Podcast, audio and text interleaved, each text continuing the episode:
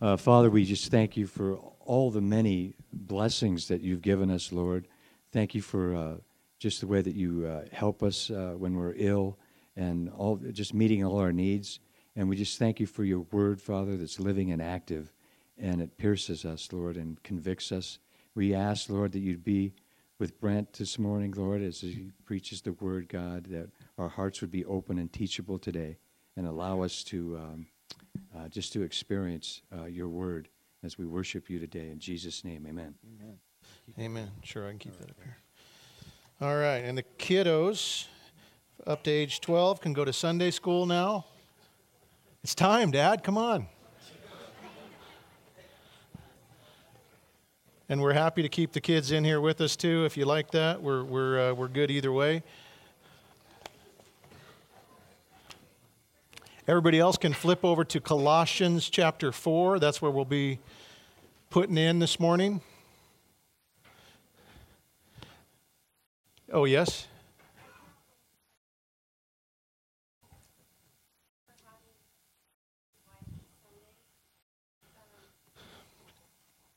Can you hit the handheld mic for no- today to come in and pray at our center. Okay. So if anybody wants to go to the PRC in Bend today um, on Revere Avenue, they'll o- open at 2 o'clock today. For anybody, open until 2? Okay, for anybody that wants to go in today and pray, they can do that. Thanks, Amanda. All right. Well, last Sunday, we, uh, the, the, we told you guys that uh, the pastors, were, we got to go to a, a little trip to Portland for a pastors conference, and we asked you guys to pray for us. Just wanted to say thank you. Uh, we had a great time away. It was just a few days, but we got to see a lot of our old friends and, and got to be you know encouraged just by that. But one of the really cool things we got to, to experience was uh, Luis Palau was the speaker. And I've never heard Luis Palau speak. I've heard him on the radio, you know, briefly. But um, if, for those of you who don't know, he's, he's you know, a very well-known evangelist and uh, I think they call him the Latin Billy Graham or something like that. Uh, but about a year ago, in January actually, he was diagnosed with stage four lung cancer. And, and he's not doing real well. And so this quite possibly may have been the last time that he was going to be able to have a, a time where he could speak to a group of pastors like this. So, um, so it was just like, it was kind of special. And I'm already going to get misty because I, you know, I do that. But I don't have a Christian granddad. And that might be about as close as I get to have you know, this 84 year old guy right before he gets to go and be with the Lord just kind of impart wisdom and, and, little words of encouragement to pastors. And, and it was just like I wanted to crawl up on his lap, you know, and just, just listen to what he had to say to me. And I know we, you know, we felt that way. It was just so neat. And it was great, too, because he was so off script. I mean, he was a mess as far as what, you know, he was supposed to be expositing, expositing the text, and, but he just got a, a pass, you know, that day. He could do whatever he wanted to or say whatever he wanted to. It was great. So thanks for your prayers. You know, at the end of it, when he, when he got ready to go, there's a couple things that just stood out to me. One is, is they had to help him up on stage stage just to get to the podium. And I thought, ah, I hope I finish well like that. You know, I mean, he's running the race to the end. You know, he's got to be helped up to get there.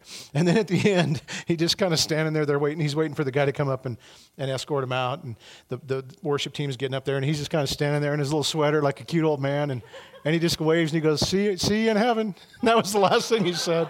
You know, I was like, sweet. It was neat. So thanks for praying for us. It was, it was a really good time. All right, we're going to be in Colossians 4.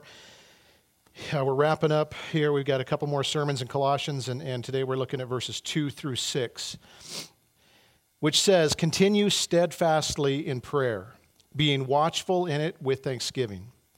At the same time, pray also for us, that God may open to us a door for the word, to declare the mystery of Christ, on account of which I am in prison, that I may make it clear, which is how I ought to speak Walk in wisdom toward outsiders, making the best use of the time. Let your speech always be gracious, seasoned with salt, so that you may know how you ought to answer each person. Well, Paul is, is, is continuing on explaining the implications or describing the implications and characteristics of how the new man lives. Um, the new man, we've talked about this in the last few sermons, um, is called to put off or take off the old self and its practices and, and, put on the new self with its practices. And the new man is only possible because of Christ and his spirit within us. Uh, if you have been born from above or born of the spirit, born again, those are kind of the terms we use.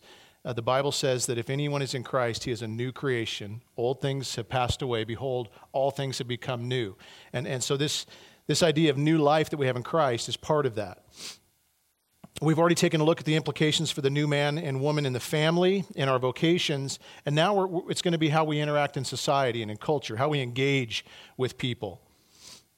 There's three areas that Paul is going to focus in on it's how we pray, how we walk, and how we talk. Uh, these are kind of big ones in the life of a Christian. Uh, I remember even before I was a Christian, you know, this, this what Paul's going to say stands in stark contrast to who I was, you know, who the old, the old Brent was. I did pray sometimes, uh, you know, but it was only out of complete desperation, like laying in somebody's side yard, you know, saying, "I'll never, I'll never do that again, Lord, if you just help me through this night." Kind of those kind of prayers, not, not really, uh, you know, the kind that we're talking about here. The old me was all about me, and the, the new me is all about Christ. That's, that's what we want to see as far as the new self goes. We get to walk in, in newness of life as Christians, and we get to engage with people who need newness of life. The order that Paul puts these in is significant. Prayer comes first, even though that's often what we resort to last. If you're like me, it's like when everything else fails and I've exhausted all other possibilities, oh, yeah, I should probably pray. But, but he puts that first. Uh, we were with a guy the other night at dinner, Gary Dozier, who's been here at the church, and he, he, was, we, he asked what passage we were going to be in, and I told him, and he said, Oh, yeah, uh, we need to talk to God before we need to talk to men. That was his little summary of this, and I thought, Well, that's good. I'm going to steal that, but I'll give him credit for it. Yeah, we talked, we talked to God before we talk to men, and that's what Paul's going to tell us here. So in verse 2, he starts out by telling us how we pray, and he tells us to continue steadfastly in prayer. That sounds pretty important. In, in 1 Thessalonians 5 7, he goes even further and he says that we are to pray without ceasing. That's, I, there's a lot of, I started thinking, what are the things in, in my life that I do without ceasing? And about the only thing I could think of was breathing. I've been committed to that my entire life.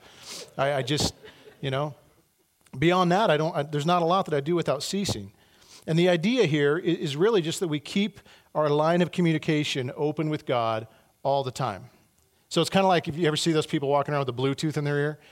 That's what I thought of for some reason. You know, they want to, they want to just get on, they want to do what they're doing in their day and do their stuff, but they want to be able to be in communication while they're doing it. So they keep this in. So I'll come into church sometimes and Tanya's in here just talking to herself. She's, you know, just running up and down the halls as she's cleaning the building, having a full on conversation. And then I realize that her hair is covering her Bluetooth that I don't see.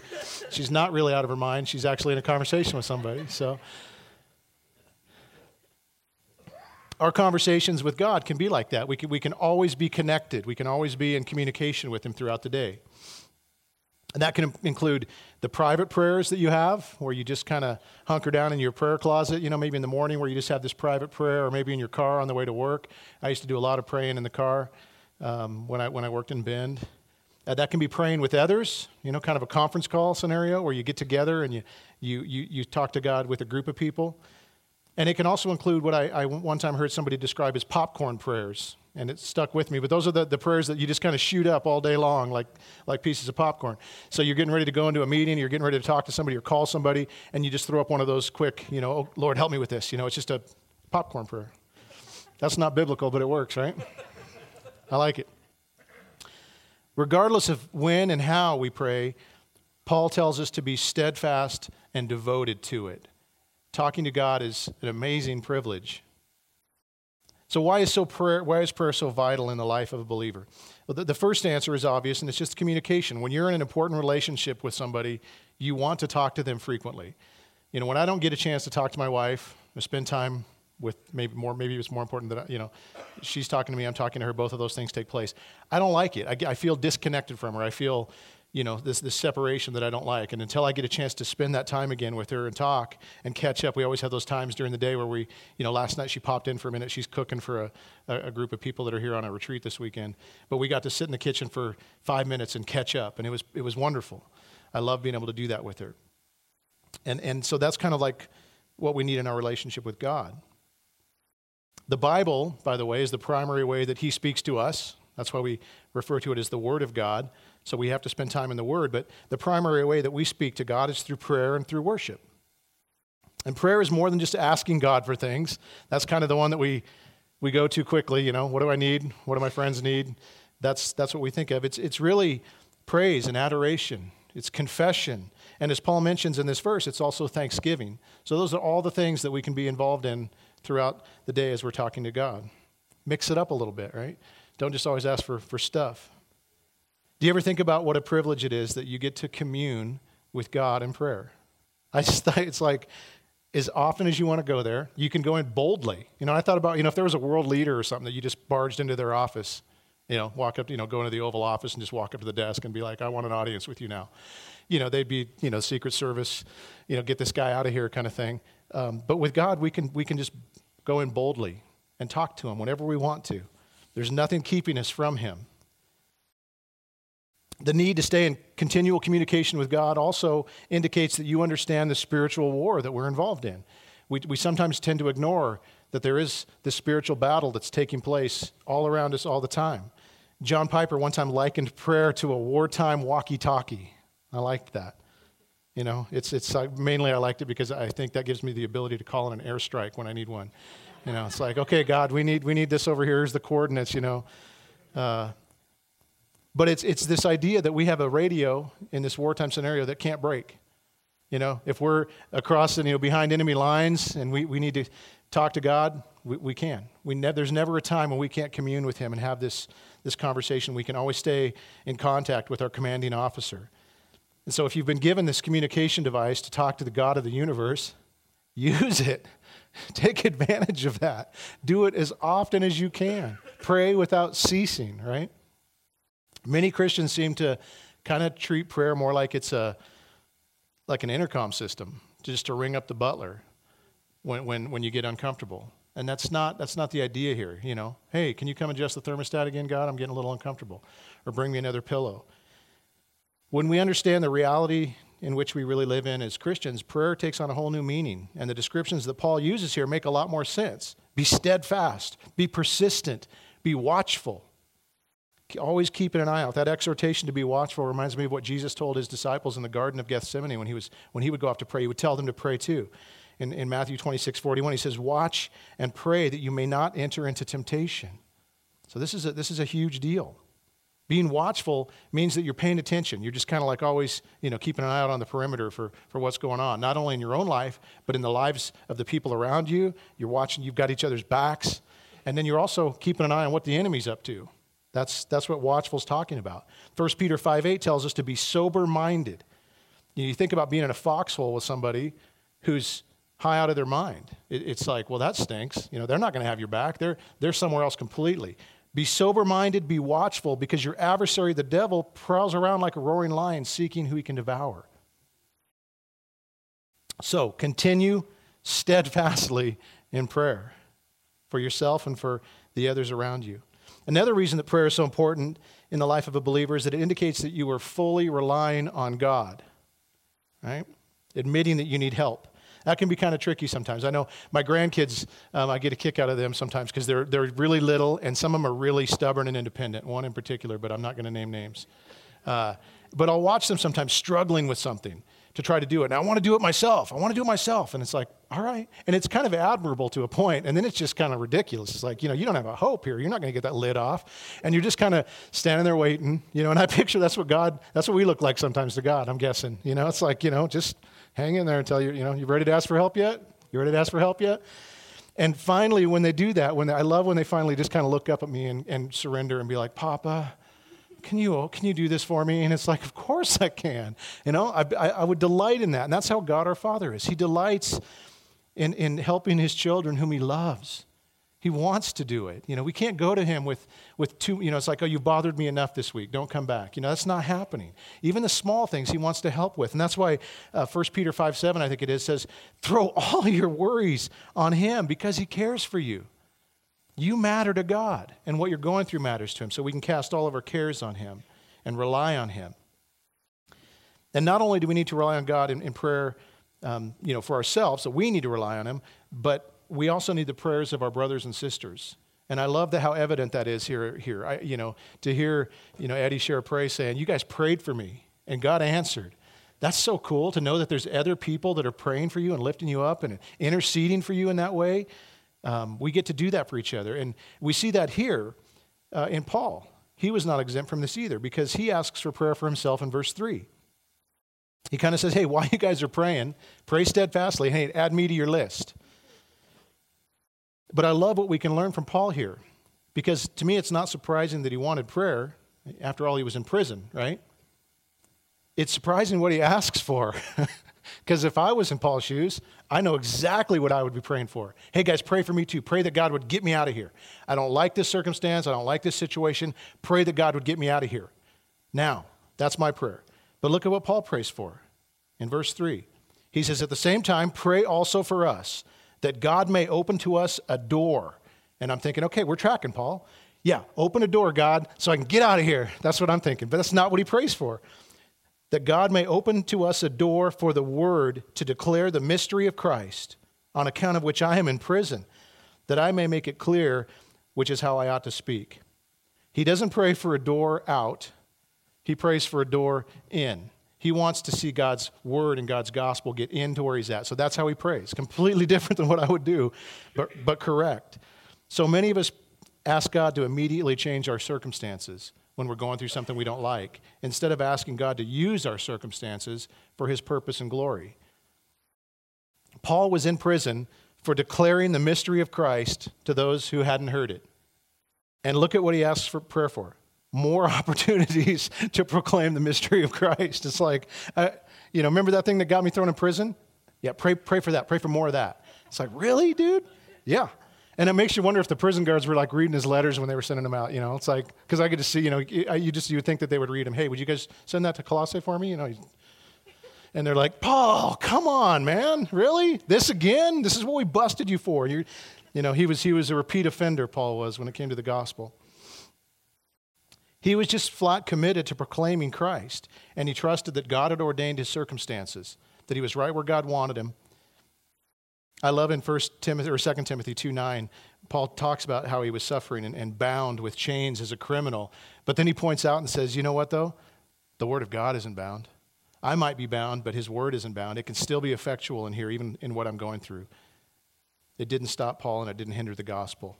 And, and in 1 Corinthians 9:16, he actually says, Woe to me if I do not preach the gospel. Woe to me if I don't preach the gospel. It's like I just have to do it. We need to learn to trust God even in the midst of circumstances that we can't make any sense of. Like, Lord, what are you doing here? I don't understand why you're having me go through this. I don't understand what you're doing. We need to trust God and, and be patient in that and, and look for Him to, to, to work and not look for a quick way out like we always do. I love the story of John Bunyan. You guys heard of John Bunyan? Most of you, I hope, have. Who knows what John Bunyan wrote? The Pilgrim's Progress. Good job. I was making sure. Just that was a quick test. You guys passed. John Bunyan was imprisoned for preaching the gospel. He was in prison for 12 years. Think about that. Think about 12. What was going on in your life 12 years ago? Imagine being in prison that entire time. And he could have freed himself by simply agreeing to stop preaching Christ. That's all he had to do. Agree that you'll stop preaching Christ, and you can go. He told the local magistrates he would rather remain in prison until moss grew on his eyelids than fail to do what God had commanded. Now, this guy had a wife, and he had four children. Let that sink in a little bit. A wife and four kids that you're taking care of and you're committed to Christ and the gospel so much that you say, you know what, I- am not going to compromise here. And the church did look out for them and take care of them, which was good. It would have been so easy for him to compromise. I, I think I would have. I would have said, I would have told them whatever they wanted. Sure, I won't do that anymore, you know, but I still would have. But that's probably wrong. don't, don't follow my lead there, but it's the way I, that's the way I think. But you just have to ask why would God allow him to stay locked up for so long? What was God's purpose in that? Why would he allow such a thing in this guy's life? You know what that time in prison allowed John Bunyan to do? It gave him the incentive and the opportunity to write. He wrote nine books in prison, one of which, I already, I already gave it away. I gave it away the punchline already. One of which was The Pilgrim's Progress, which is, next to the Bible, the best selling book that's ever been written, the most read book that's ever been written. It's been translated into 200 languages, and it's impacted countless lives for Christ. Now, God's just amazing in what He does. You know, I, it's, it's not like we, we just never know what, what, what God is up to. And in this situation, he had a purpose that reached far beyond anything John Bunyan could have ever imagined. And 400 years later, here we are talking about John Bunyan and the Pilgrim's Progress. It's kind of crazy. So, in the same way, Paul trusted in the sovereign God who had orchestrated his circumstances, and he believed that God had him where he wanted him and would use him right then and there. I love Psalm 18:30. It says, "As for God, his way is perfect." Paul's prayer request was for God to open doors to make it clear what he ought to say when the opportunity came. That's a great prayer request. We can pray that too. I hope you do. God, please open doors for me to meet people, to talk to them. Give me an opportunity to speak the gospel in a way that will be clear and impactful when I do. I hope that's something that we pray every day. As we head out and we go into the day, God, open doors for me to know how to speak when the time comes and give me opportunities to preach the gospel. Well, the next thing Paul talks about is found in verse 5. We talked about how we pray, now we're going to talk about how we walk. Walk in wisdom toward outsiders, making the best use of the time. Walk in wisdom toward outsiders. That's easier said than done sometimes, right? Well, first off, who are these outsiders they're talking about? Reminded me of a book I read back in like junior high, this Motley Gang, but that's not who it's talking about. The outsiders, it's not necessarily talking about just people that aren't inside here today. It's talking about those who are outside of Christ. This is a position that they're, that they're in. They have yet to believe and receive Jesus Christ as their Lord and Savior, and so they are outside of Christ. We're supposed to walk in wisdom when we're around them. I like the old King James, it says, walk circumspectly. It's a good word, right? I don't know what that, that, that, that guy picture like somebody walking like this, you know, kind of like circumspectly. You know, you're just looking all around, paying attention to who's there. That'd be a weird way to walk, but, but you get the idea. Walk, by the way, is, is a, not, it's not literally how our, you know, it's not talking about our gait or our stride, or it's talking about our life, how we live. It's just a metaphor for how we conduct ourselves. So, for instance, we live in a community. People are watching us right? Everywhere we go, we're kind of known. So they see us at the grocery store, they see us at the restaurant, at the gas station, etc., and they're observing us. I, I love people watching. I don't know if you're a people watcher, but I can just go and just kind of camp out someplace and just watch people.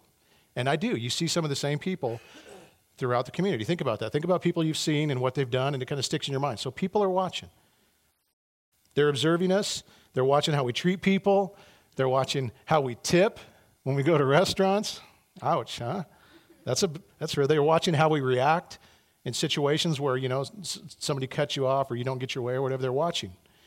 Now, this doesn't mean that we put on a show or pretend, you know, to be something we're not. But if we're doing what the text tells us and we're putting off the old self and putting on the new person and walking in newness, newness of life, they should see something beautiful and something different in us. They should see Christ, which would look like compassion and kindness and selflessness and humility and love. Those are the things that should characterize us. When somebody sees somebody from the door, they should be like, ah, I recognize that. If someone from the community, and this happens, by the way, happened in here on a Sunday, you know, they thought it was actually I, somebody one time told me they thought this was a CrossFit. They, they popped in, you know, and hey, it's a church, so they stayed. But if somebody from the community happened in here one Sunday and saw you in here, what would their reaction be? Would it, I mean, it's a good question. Would it be like, you go to church? Would that be their reaction? Kind of scratch their head and be like, huh. Or, or would their heads kind of like nod and be like, ah, that makes sense. I, I had a feeling you might be one of those people, you know. Christians would do well to think about how the world sees us and what we're, what we're projecting out there in, in the community that we live in. The people, by the way, the stereotype of Christians isn't good. I don't have to tell you that. You know, right? That what they, what they think we are kind of is just really bad. They think that we're judgmental, that we're self righteous, that we hate fun and people who have fun. Like, no, we don't want fun to happen ever. And, and they think that we hate people that aren't like us. That's kind of what they think. So we have an opportunity to change that, to walk in wisdom toward outsiders, and to make the best use of the time. And I love that that doesn't say make the best use of time. It says make use, best use of the time. They put an article in there that describes that, that it's measured, that it's not just this endless supply of time. You've been given a specific amount of time. You have. You know, we all have an expiration date on us, and, and we don't know when it is, when it's coming. Make the best use of the time that you've been given. All right, so that's how we walk. And then the last one is how we talk. In verse 6, it says, Let your speech always be gracious, seasoned with salt, so that you may know how you ought to answer each person. Our speech should be gracious. I like that. Full of grace to the one listening, to the hearer. So that means we're not rude, we're not argumentative, we're not judgmental, we're not belittling, and a lot of times we can be that way. But, but instead, we have this genuine desire to, to get to know people, to interact with them. And I, I, like this. You know, are you interested in people around you? Do you like to get into conversations with people and to kind of get to know them? That, that's what we have an opportunity to do. And when you think about the fact that, and, and this sounds maybe overly dramatic, but there's a lot of people that you're running into on a daily basis whose eternity hasn't been decided yet. Now, now God knows the beginning from the end, but we don't. And so there's the sense in which there's a lot at stake here. And we have this opportunity to, to come with this gracious speech that, that may make a difference. I know that it may be uncomfortable to do so, but engage people. Get to know the people that live around you, that you work with, that, that your neighbors, you know. We're, we're in such a weird society where we don't even want to talk to our neighbors sometimes. But we have an opportunity to, you know, the people that you shop with, the people that you go into, you know, the, the coffee people, the, all, all these interactions that we have are opportunities. We went to Portland this week, I already said that, and we went to one of our favorite uh, hangouts on a, a Monday night. And we brought one of our pastor friends with us, and we were really looking forward to spending time together and just talking. But as we get in there, some dude comes walking in by himself. He was alone. And so we invited him to our table. Not, not really what I wanted to do, but what, what we're called to do. When we left, and I'll tell you more, when we left, the pastor friend that was with us commented on, on how cool it was that we engaged this guy. And he admitted that he never would have done that. He would have just put his head down and pretended like he wasn't there because that's what we do most of the time. He wouldn't have done that. And, and for me, as an introvert who honestly struggles with engaging people with meaningless surface talk, I mean, there's I would rather, you know, I want to tell you what I'd rather do, but I, I don't like that kind of talk. It's so frustrating. You know, I know, oh, what do you think about this weather we're having? It's like, ah, you know, you know, I won't do it. It's just like, ah, I don't want to be there. Don't want to do that. So I can completely relate to what he was saying um, because I was the same way for a long time. But it's been, it's fun, it's been fun to, to see that change in, us. Um, the longer we've been here at the church, we, we've kind of, everywhere we go, we seem to attract these conversations now. And I look forward to it. It's a lot of fun. So, what I've learned is people like to talk about themselves. You know, you think about how do, how do I engage people to where it's not just this surface talk. People like to talk about themselves. Have you noticed that? They just do. And so engaging people is sometimes as simple as asking, What brings you here tonight? Which is what we asked Elson. That was the guy's name. And he said he was in town for business. Guess what our next question was? What do you do for a living? So you guys, you guys are great. You can, you're already, you're just, you're already rocking it. That's the next question. What do you do for work? He starts telling us that. We ask more questions we just start getting into this dialogue. We're learning about the guy, learning a lot about him, actually. He opens up, starts just talking, talking, talking, talking, right? Now, eventually, um, he, they always get around to asking us what we do for a living, right? Which is kind of fun. We kind of wait for that moment, like it's going to be good. And we always kind of go with Pastor Jordan's famous quote You're not going to believe this. But we're pastors, and they don't usually believe it. They, we often will get, oh, no, no way. No, you're not. And it's like, yeah, we are. And it freaks some people out. But most people are intrigued by it. They've been sitting here having a nice conversation with us, and, and we don't necessarily fit their stereotype of what they thought a Christian or a pastor would be. And so it opens up a, a dialogue. Now, if you're not a pastor, you can't rely on that intro, right? Um, so, so how, do you, how do you get to the gospel? How do you get to that kind of thing? And that's where Paul's exhortation to season your speech with salt comes in. If you're eating food that isn't very exciting, what do you, what do you reach for? The salt shaker, you know, it just, it just livens everything up again, right? And this can be true in our conversations too. Like I said, I can only talk about sports and weather for so long, and then I, I just want to I want to run away. Let's get to some substance. I want to get to some substance when I'm talking to people. That's fun. That's enjoyable. And that's what uh, David did the other night with Elson. We were talking and we're getting to know him. Kind of got to know that he's a smart guy. He's, he's educated. He's been to you know done a lot of studying. And so David finally said, "You're obviously a pretty smart guy. What do you do with God?" Well, that's pretty salty, right? that's just like taking the cap off, and, you know, right? But by 12:15 that night, technically morning, uh, Elson had heard the gospel presented clearly and repeatedly.